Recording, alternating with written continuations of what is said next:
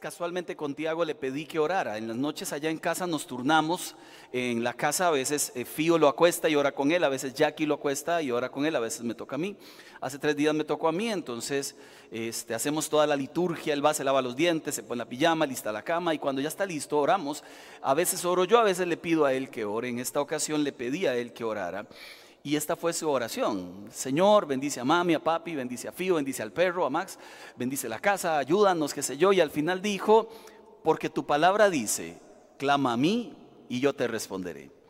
Vieran que me emocionó porque todas estas semanas hemos estado hablando de la serie Clama a mí, yo te responderé. Y dije, Señor, por lo menos uno la ha escuchado. Y yo sé que usted también, ¿verdad? Pero qué emocionante que el hijo de uno de siete años haya venido escuchando la serie y tenga claro en su corazón que clamar a Dios es bueno.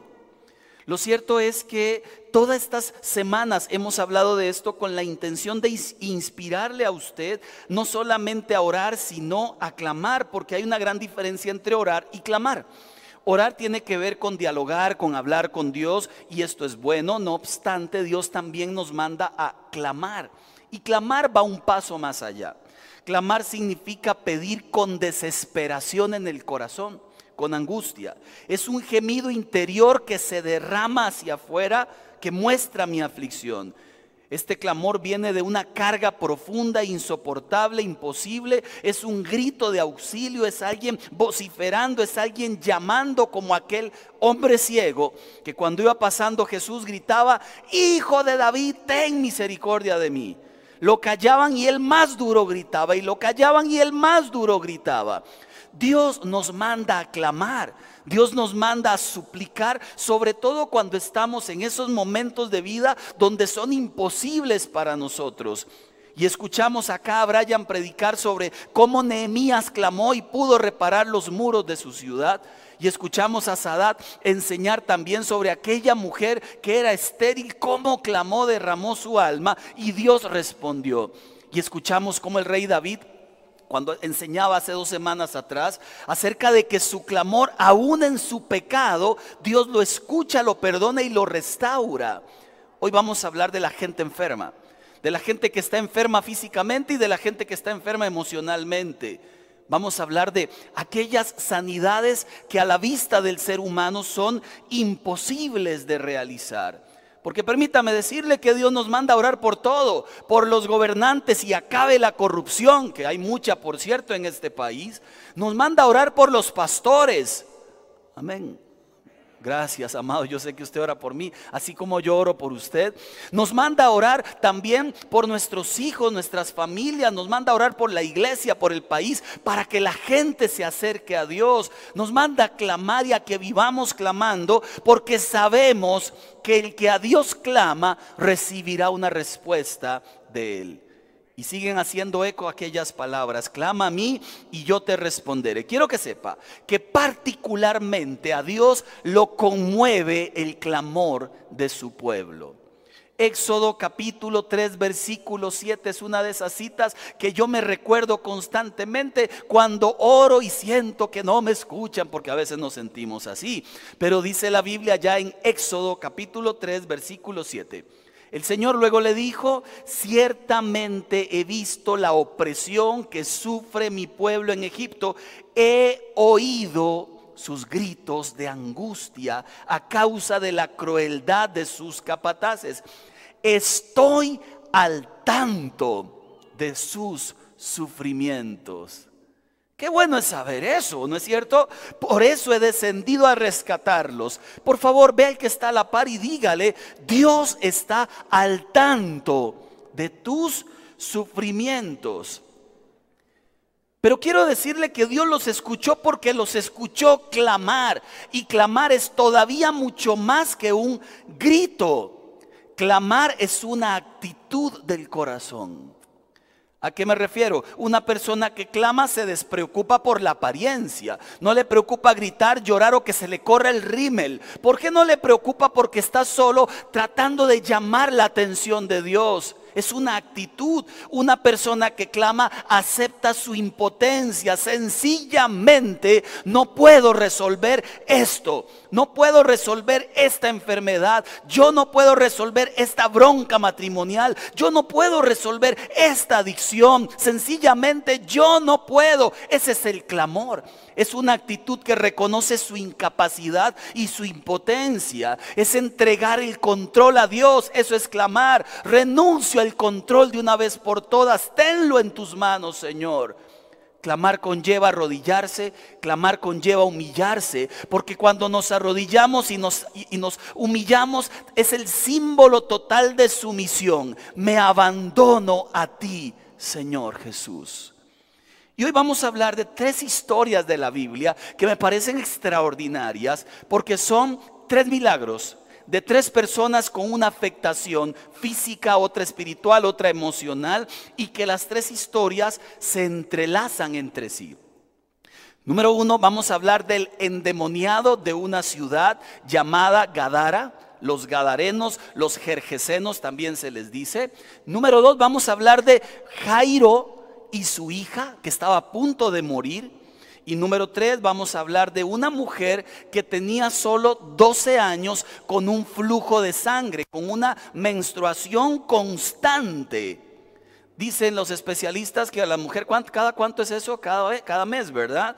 Tres días y depende de cuatro días, una semana, ¿verdad? Imagínese, amadita de Dios, que usted tenga eso todos los días, no por un día, no por cuatro meses, no por un año, sino por 12 años sin parar. Son situaciones las tres, no solo complicadas, imposibles de resolver. Y se las explico una por una. Por favor, vaya siguiéndome. Capítulo 5 del libro de Marcos, por favor. Vamos a hablar de la primera historia. Y miren qué historia extraordinaria. Capítulo 5, libro de Marcos, verso 1. Cruzaron el lago hasta llegar a la región de los Gesarenos o Gadarenos. Tan pronto como desembarcó Jesús, le aparece un hombre. Mire qué visita más interesante. No, fue que vino el, el, dueño del pueblo a recibirlo. Le sale un endemoniado, al que llamamos el loco del barrio. ¿Ha visto gente que usted dice, ese tipo está como endemoniado? Bueno, seguramente así había uno allá. Y la Biblia enseña que este hombre poseído por un espíritu maligno le sale al encuentro y él vivía entre los sepulcros. Linda la visita. Verso 3, vivía en los sepulcros, nadie podía sujetarlo, ni siquiera con cadenas. Muchas veces lo habían atado, cadenas, grilletes, él los destrozaba. Nadie tenía fuerza para dominarlo. Verso 5, noche y día andaba por los sepulcros, por las colinas, gritándose, haciéndose daño, golpeándose con piedras. Y me puse a pensar en algo. Yo entiendo que este es un caso de opresión del diablo. Y claramente es un caso muy visible porque estaba el, demonio dentro de esta persona. Pero permítame decirle que mucha gente vive oprimida por el diablo sin tener un demonio adentro. No son pocas las personas dentro y fuera de la iglesia que viven oprimidas por el diablo. ¿Y cómo usted se da cuenta? Porque la Biblia nos deja saber que hay por lo menos elementos muy claros de una persona que vive con opresión, tenga o no un demonio adentro. Ahora, vaya notándolas por favor. Tal vez usted dice, uy, mira a mi abuela. O tal vez usted dice, uy, este soy yo, ¿verdad? Porque siempre buscamos a otro. Tal vez nos pasa a nosotros por dentro lo mismo que le pasaba a este hombre. Primera gran característica de alguien oprimida es alguien que ha perdido su voluntad. Es alguien que es controlado por la ira, como Moisés, que perdió la oportunidad de entrar en la tierra prometida por enojón. Es alguien que vive en depresiones, en tristezas profundas, pura opresión, como Elías metido en una cueva, el gran hombre de Dios ahora sumergido en una cueva. Es también aquella persona que vive atada a la sexualidad, al sexo, el placer le controla como Salomón. No se conformó con una esposa, ni con dos, ni con tres, ni con diez, ni con cien, ni con trescientas. Tenía mil mujeres en su casa, en su palacio. Tipo estaba enfermo en su mente de sexo, de placer controlado completamente. Súmele a la gente que está sedienta de dinero y que el dinero les controla. Encuentra alguno que otro pastor por allí que ama el dinero y solo de eso enseña. Mire, cuando usted es controlado no por Jesús, cualquier otra área de su vida le puede controlar. Los celos, los resentimientos horrendos, la ira que, que maltrata a la familia entonces una persona oprimida es una persona donde el diablo ha estado trabajando, aunque sea pero por fuera. Y cuidado porque hay mucha gente así. Número dos, son personas que se aíslan. Viven lejos de todo mundo porque viven en lugares tristes, tenebrosos, sienten que su vida no es tan buena, que es medio mala. Como dirían en inglés, y me perdonan los que hablan inglés, como dirían allá en Gringolandia, I am feeling blue. ¿Ha escuchado eso?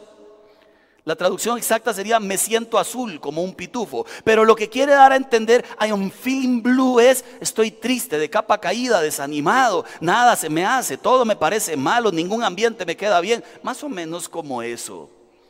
Y hay gente que no solo vive atrapada en conductas que odia, sino que vive así por dentro. Y número tres, son personas que se dañan a sí mismas y andan haciendo daño a su familia con sus actitudes. ¿A qué me refiero? Pensamientos de no sirvo, mejor esta familia sin mí, solo daño hago. A veces piensa en salir de esta vida y quiero que sepa que mucha gente se ha quitado la vida por opresión del diablo en sus corazones. Súmele que se levantan mal porque durmieron mal, no se les ve felices, no se les ve plenos, se les ve agotados, se les nota un trabajo opresivo en sus rostros. Es un caso imposible de resolver por un ser humano. Pero miren lo que hace este hombre, Marcos capítulo 5, verso 6. Y esta es la clave de la historia que le quiero compartir con la enseñanza de hoy. Marcos 5, versículo 6 dice la palabra que cuando este hombre vio a Jesús de lejos, número uno, corrió, se postró delante de él. Hay momentos en la vida donde no es correr a cualquier lugar, sino es correr hacia Jesús. Porque Él tiene la fuerza, la capacidad para vencer la opresión en nuestras vidas. Y le hago una pregunta. O te postras ante la opresión o te postras delante de Jesús. Si sigues postrado ante la opresión significa que no estás llegando a los pies de Jesús. Pero cuando te postras delante de los pies de Jesús, en el mismo lugar no puede estar el diablo molestando y Jesús al mismo tiempo. Y siempre le he dicho a todas las familias, metan a Jesús al hogar, metan a Jesús al hogar, porque cuando esto ocurre, ocurre lo que, lo que pasa en Marcos 5, 19. Jesús le dice a este hombre ya liberado, vete a tu casa y allá en tu casa, los de tu familia, diles cómo el Señor ha hecho grandes cosas por ti. Una persona sin opresión trae luz al hogar, no tristeza. Una persona sin opresión trae bendición al hogar. Ahí te das cuenta quién trabaja en casa. ¿Sabe? Esa libertad de este hombre tuvo un precio. Los demonios, que eran muchos, estaban viviendo en este hombre y le pidieron a Jesús, no nos saques, tíranos en ese hato de cerdos. Jesús los metió en el hato de cerdos, eh, los cerdos se fueron a un despeñadero y murieron todos, dos mil. Me puse a buscar ahí en Marketplace, porque ahora no todo lo busca ahí, ¿verdad? No sé por qué. ¿Cuánto vale un cerdo? Resulta que los más chiquitillos valen 30 mil, los medianitos 50 mil y los robustotes así como para costillita y, fin de año, ¿verdad? Están en 80 mil. Entonces saqué, un promedio de 50 mil por cerdo. Multiplique 50 mil colones por 2 mil cerdos. ¿Cuánto le da? Qué bárbaro. Ayer, ayer mira lo que les costó a la iglesia de anoche, oiga, sacar ese cálculo. ¿Y quién fue el que sacó a este hombre? Lo sacó así facilísimo. 100 millones. Hubo un costo por la libertad de este hombre. Quiero que sepa que la libertad suya y la mía no costó 100 millones de colones costó más cara. Costó la sangre de Cristo Jesús derramada en la cruz del Calvario. Sí se pagó un precio por su libertad. Para nosotros nada más postrarnos a sus pies, para Él ir a la cruz y allá en la cruz entregar su vida. Fue muy alto el precio se pagó por su libertad y por mi libertad, como para desperdiciarlo. Sea, acá le pregunto, ¿quién de ustedes, quién de los que están en casa han estado sintiéndose oprimidos? Y quiero que sepa que no es tan anormal, más bien es más normal de lo que uno quisiera. ¿Quién de ustedes están viviendo situaciones de opresión a nivel de familia, con sus hijos, con las familias de, él o de ella? ¿Quién de ustedes vive en opresión laboral? Posiblemente hay un trabajo del enemigo que usted está ignorando. ¿Cuál es el camino? ¿Ir a pelearse con el diablo? No, Recuerdo que, en los tiempos pasados la gente decía, vistámonos de fatiga y se metían en un cuarto y le arrancaban la, cabeza al diablo al, mejor estilo de Jean-Claude Van Damme. Mire, pero eso no es cierto, eso no enseña la Biblia. La Biblia dice, sométanse a Dios. Esa es la forma de resistir al diablo y cuando usted y yo nos sometemos a Dios y nos humillamos delante de Jesús, el diablo huye de esa casa. Es diferente, pero Dios liberta de la opresión. Dios liberta de pensamientos extraños, Dios liberta de esa carga. No sé si acuerda, había un anuncio antes de un mono gigantesco que estaba encima de un hombre y que le daba golpes en la cabeza. ¿Usted recuerda ese anuncio? Era de unas pastillas de esas, de quitar dolor de cabeza. No le voy a decir cuál porque no, no me están pagando por hacer publicidad. ¿Quién recuerda ese anuncio? Estoy tan viejo, Dios mío, que nadie lo recuerda. Gracias, hermano, también estás como yo. De esa edad parecida. Había un anuncio de un mono que le pegaba en la cabeza al tipo, ¿verdad? Y el hombre se sentía así abrumado, se tomaba las pastillas y se quitaba el mono. ¿Se acuerdan? ¿No se acuerdan? Era bonito. Un anuncio bonito. Bueno, resulta que la opresión es algo similar. Usted siente algo encima que no es suyo y la única forma de quitárselo no es agarrándose el pelo con él, es llegando a los pies de Cristo, humillándose y diciéndole al Señor, Señor de los cielos y la tierra, libérame de esta opresión. Jesús da un paso más adelante y entramos a la segunda historia. Se pone todavía mejor. Dice la palabra en Marcos capítulo 5, verso 22. Llegó entonces uno de los jefes de la sinagoga. Se llamaba Jairo. Al ver a Jesús, ¿qué hizo? ¿Qué hizo? Lo mismo que el hombre aquel se arrojó a sus pies y suplicándole con insistencia, le decía, mi hijita se está muriendo, una chica de 12 años, ven pon tus manos sobre ella para que viva. Solo los que somos papás, mamás, sabemos lo que significa el dolor de un hijo. ¿Quién ha tenido aquí un hijo enfermo alguna vez? ¿Y quién ha hecho esta oración? Señor, quítale esa enfermedad y pónmela a mí. ¿Quién ha hecho esa oración? Yo no sé para qué hacemos esa oración. No tiene sentido. Oremos, quítale la enfermedad y llévatela. ¿Para qué me la tienen que dar a mí? Es una cosa rara. Es para que mi hijo no se duela. Prefiero sufrirla yo. Mejor que no la sufra ni él ni yo. Cosa rara, ¿verdad? Es como, es como raro, ¿verdad? A veces somos más mártires que quién sabe que. Lo cierto es que podemos clamar a Dios por un hijo, por una esposa, por un esposo, por sanidad. Es válido. Este hombre quiero que sepa que es el jefe de una sinagoga. Parece que un hombre de recursos y un hombre muy reconocido en la comunidad, un religioso importante, pero ni su dinero ni su religiosidad pudieron sanar a su hija. Este hombre había visto, había escuchado cómo Jesús liberó a aquel endemoniado. Y ahora este hombre dice, me toca a mí. Era una multitud que lo apretaba. A mí no me gusta ir, por cierto, a los conciertos.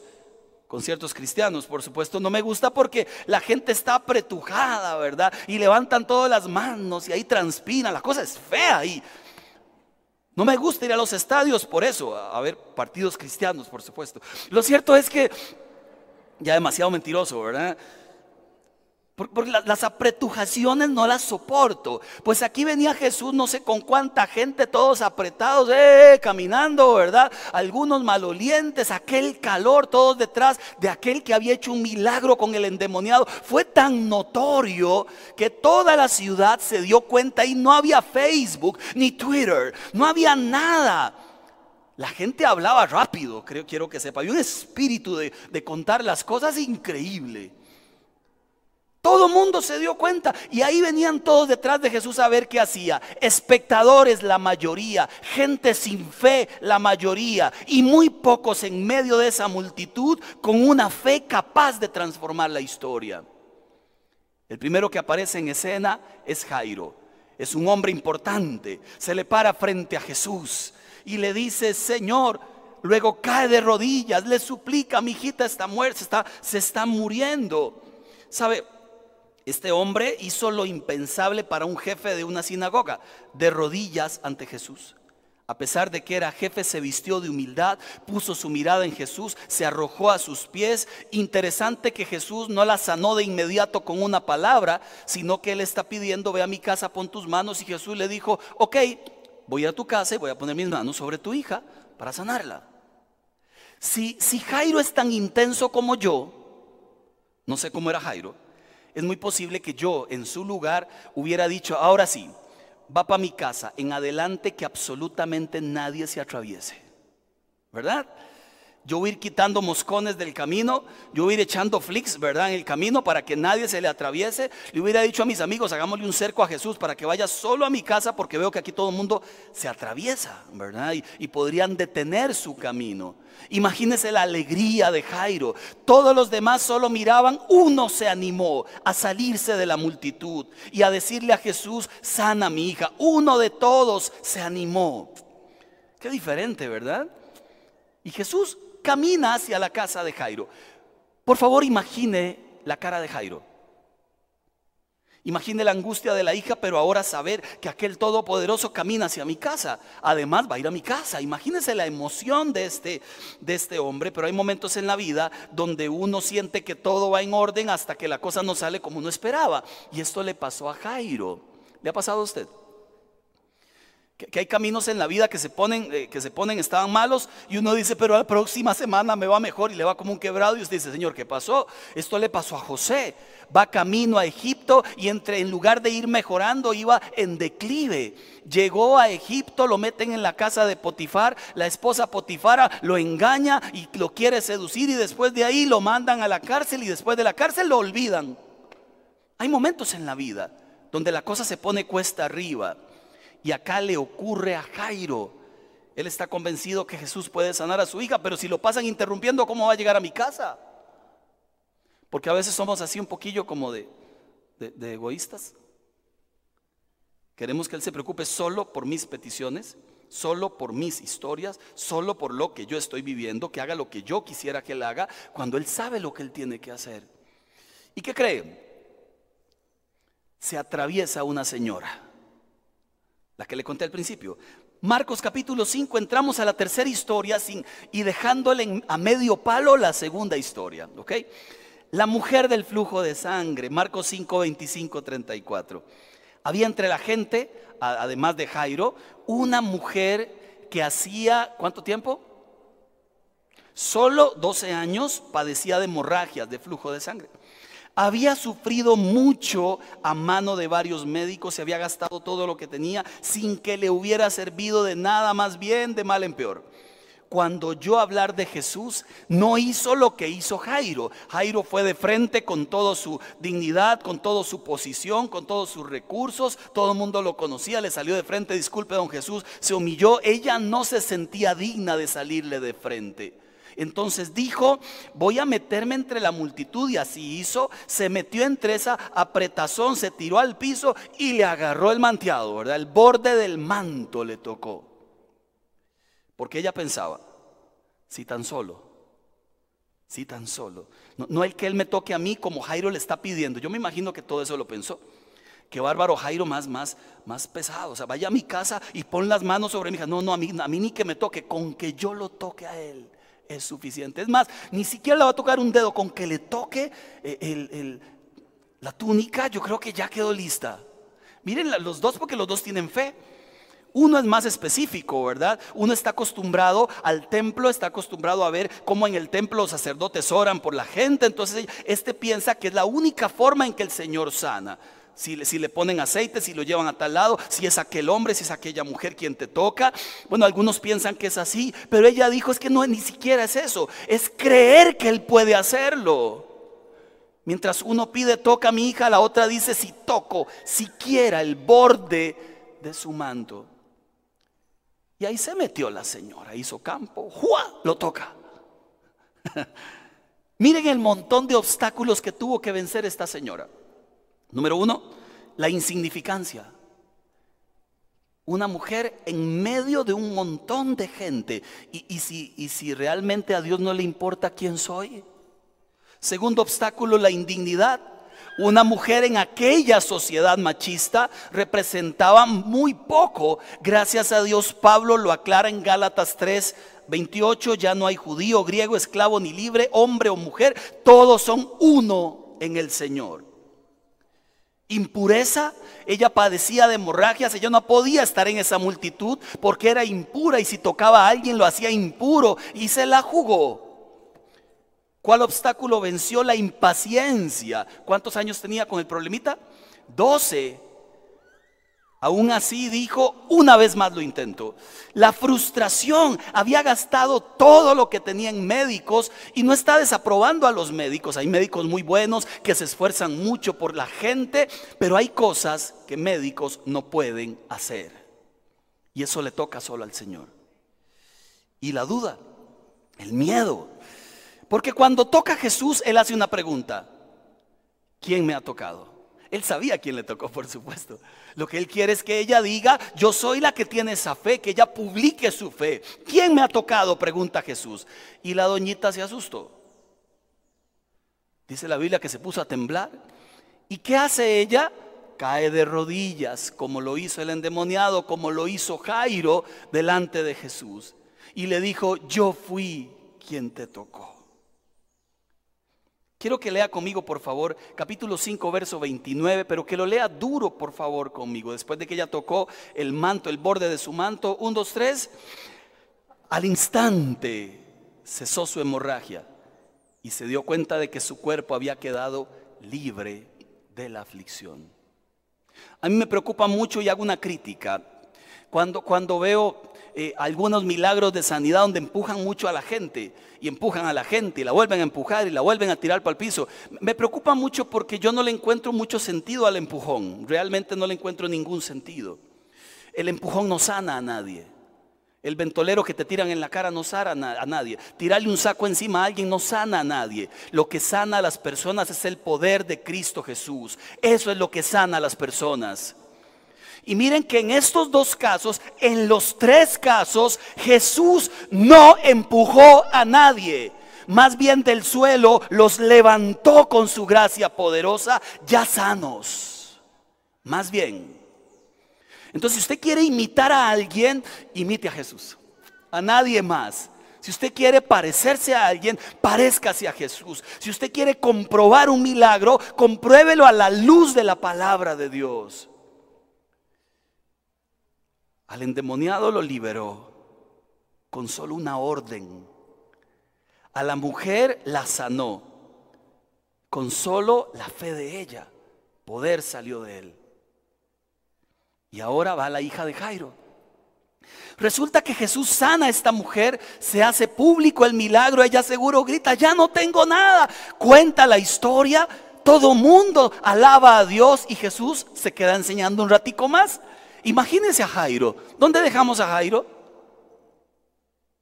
Señora Metiche, ¿en qué momento se hace? Ay, si hubiera sido Jairo hubiera dicho eso porque uno es muy egoísta, ¿verdad? Doñita, porque no se calla? Ya, ya la, ya la curaron, ya, ya, siga, siga, porque mi hija está enferma.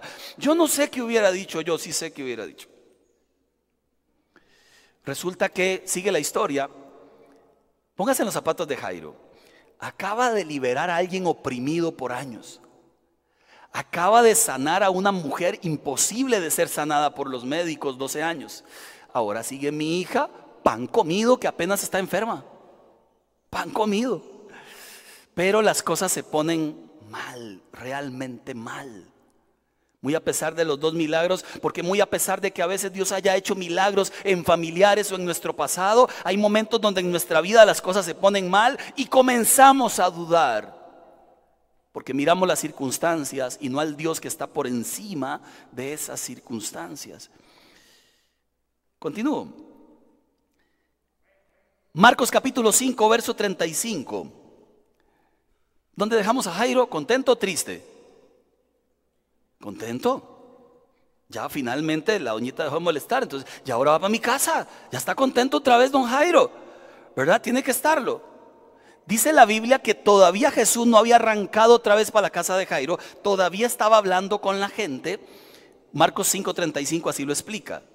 Todavía estaba hablando Jesús cuando llegaron unos hombres de la casa de Jairo, jefe de la sinagoga, para decirle, con un tacto,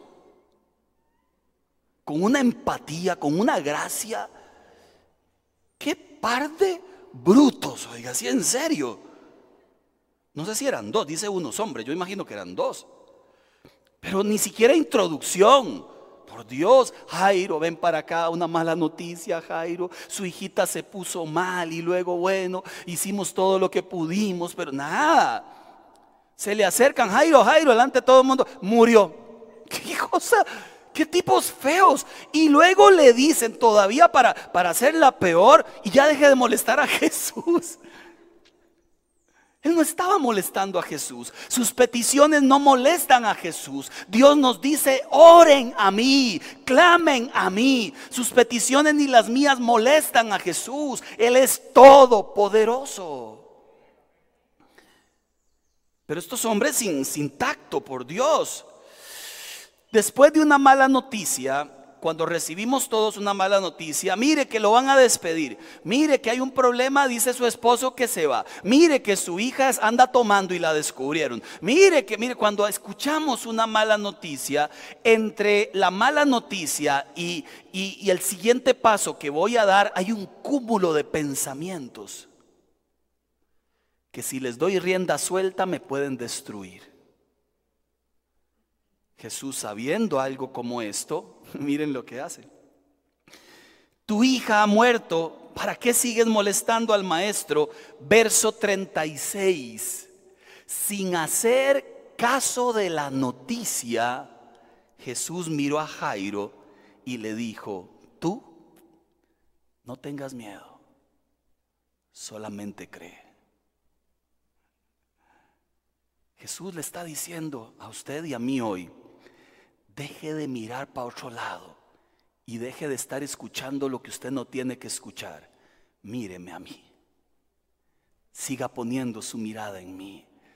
Deje de ver noticias de esas que le asustan. Ponga su mirada en mí. Estoy por encima de las noticias. Mi nombre es más grande que la enfermedad. Mi nombre es más grande que la muerte. Mi nombre es más grande que la opresión. A Jesús se le dio un nombre que está por encima de todo nombre. Y dice la Biblia, y delante de ese nombre toda rodilla se va a doblar y toda lengua va a confesar que Él es el Señor. Para gloria de Dios Padre.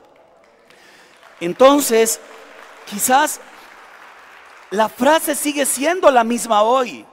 ¿En dónde estás poniendo tu mirada y tu oído? ¿En lo que gritan las noticias o en el Dios que está por encima de las noticias? Si vas con Jesús, las malas noticias se convierten en grandes milagros. Siempre. Termino. Llegó a la bendita casa de Jairo con su hija muerta.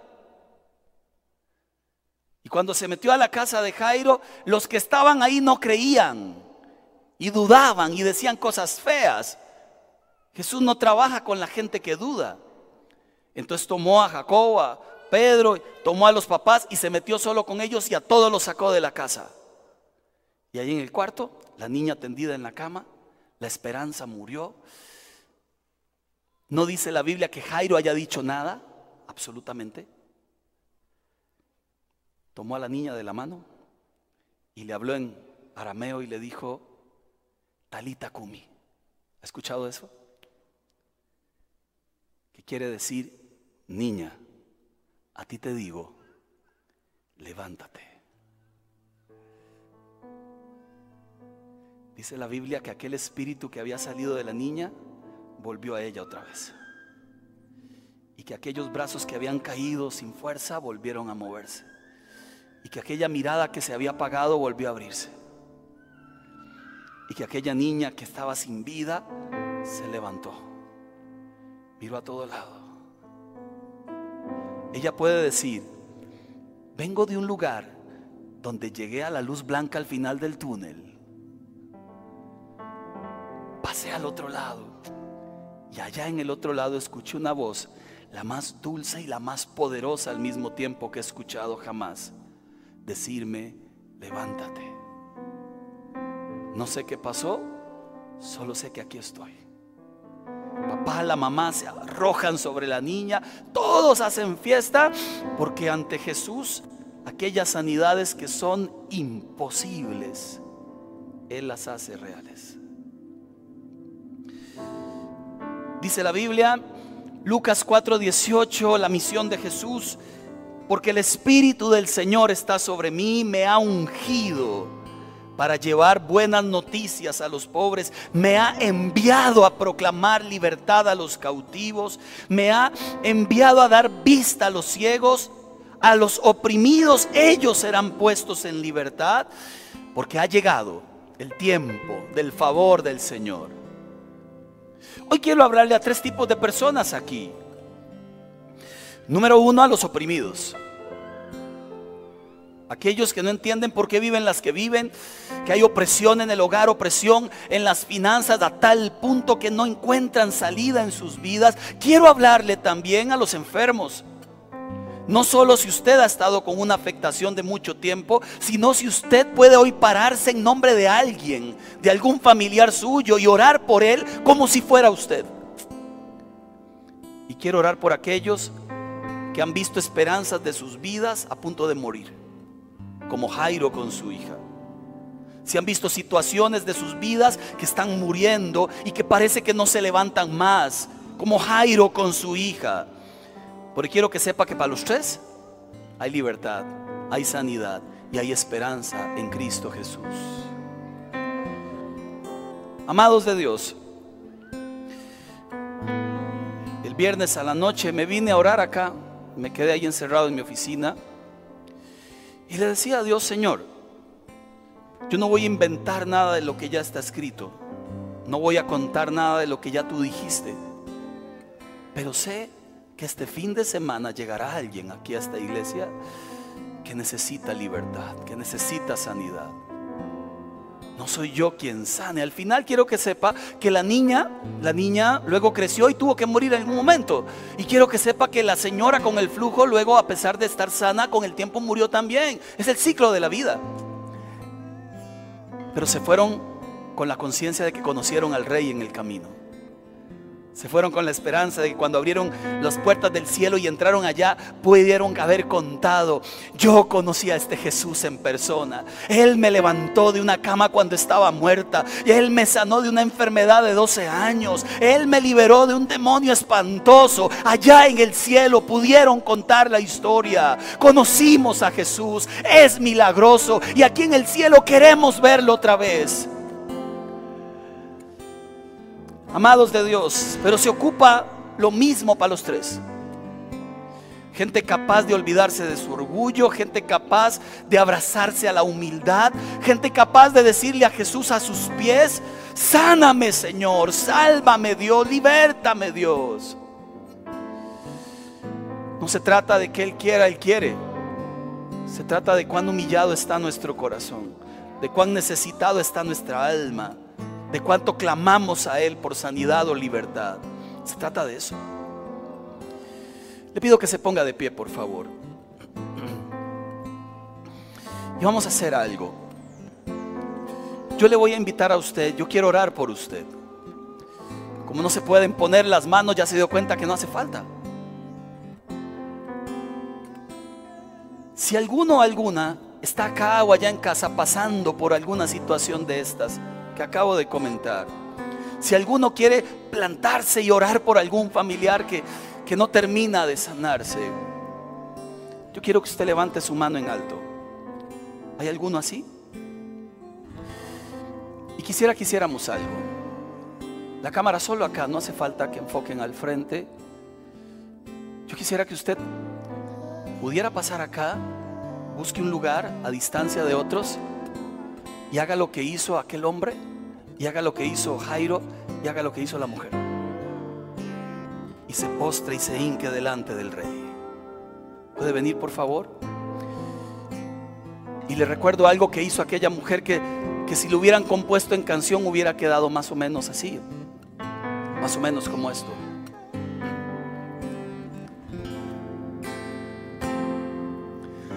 Si tan solo tocar el borde de su manto. Si tan solo pudiera oír su voz.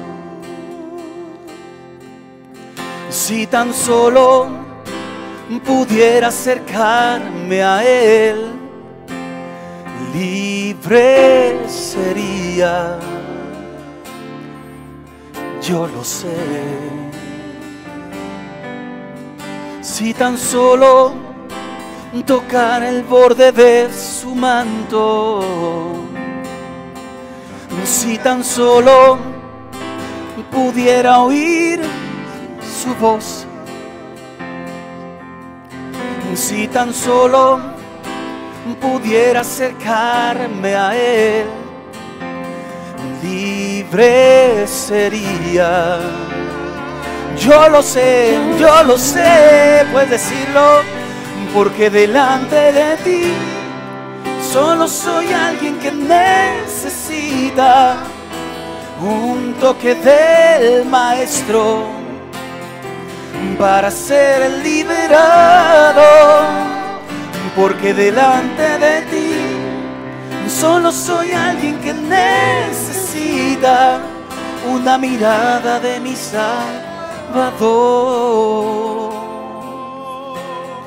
Y ahí desde el suelo, dile a Dios, Jesús, aquí estoy, Señor. No me queda más en mis manos. No me quedan más posibilidades que tu gracia. No me queda más fuerza que tu fuerza. No me queda más aliento que tu aliento. Señor, aquí estoy. A veces sin fe, a veces sin esperanza, pero hoy sé que a tus pies los milagros ocurren.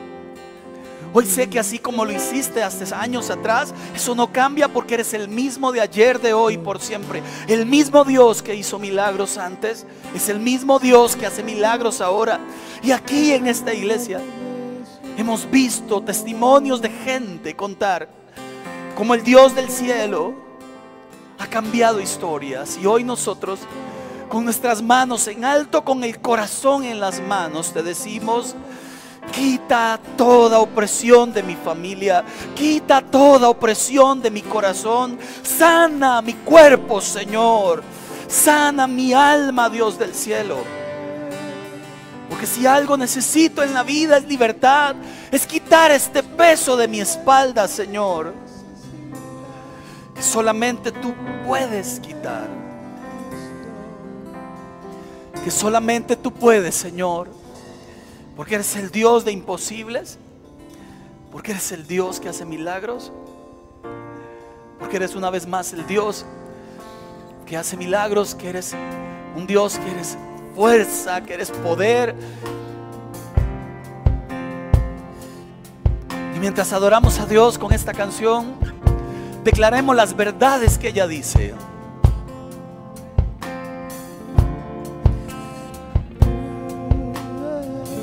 Iglesia, ¿podría usted levantar sus manos al cielo? Vamos a declarar las verdades de su palabra. Caminaré. ¿Se la sabe?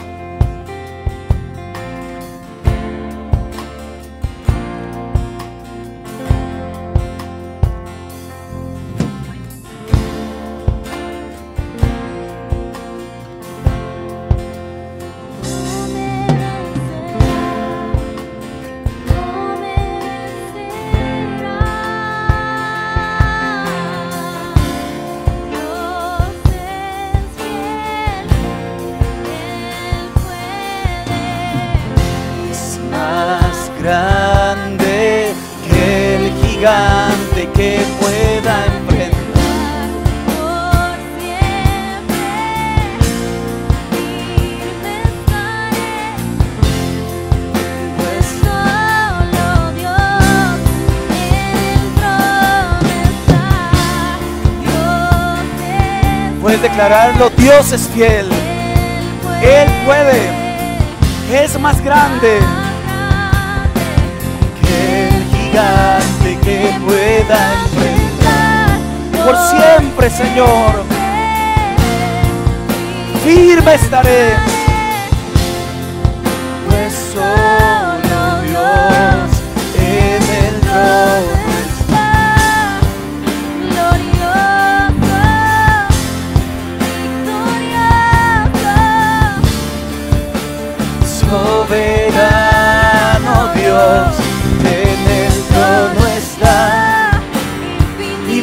Bendito Dios, magnífico.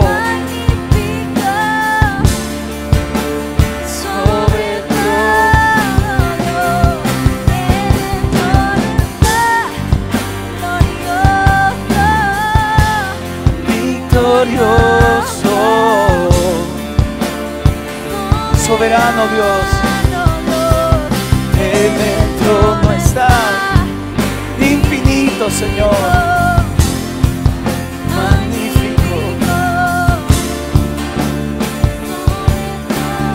declarémoslo, Dios puede, Dios es fiel, Él puede, es más grande que el gigante que pueda enfrentar por siempre. Firme estaré, pues solo Dios. Señor, terminamos esta mañana con nuestros brazos en alto. Terminamos esta mañana, Señor, dándote a ti la gloria. Terminamos esta mañana dándote gracias por tu libertad. Dándote gracias, Señor, por lo que estás haciendo, por lo que harás. Dándote gracias porque sigues estando en el trono, sigues siendo Rey de Reyes, Señor de Señores. Sigues siendo Dios para mi vida, Señor. Y te damos a ti todo el honor, toda la gloria, toda la honra. En el nombre de nuestro Señor Jesús. Y la iglesia dice, amén, amén, amén.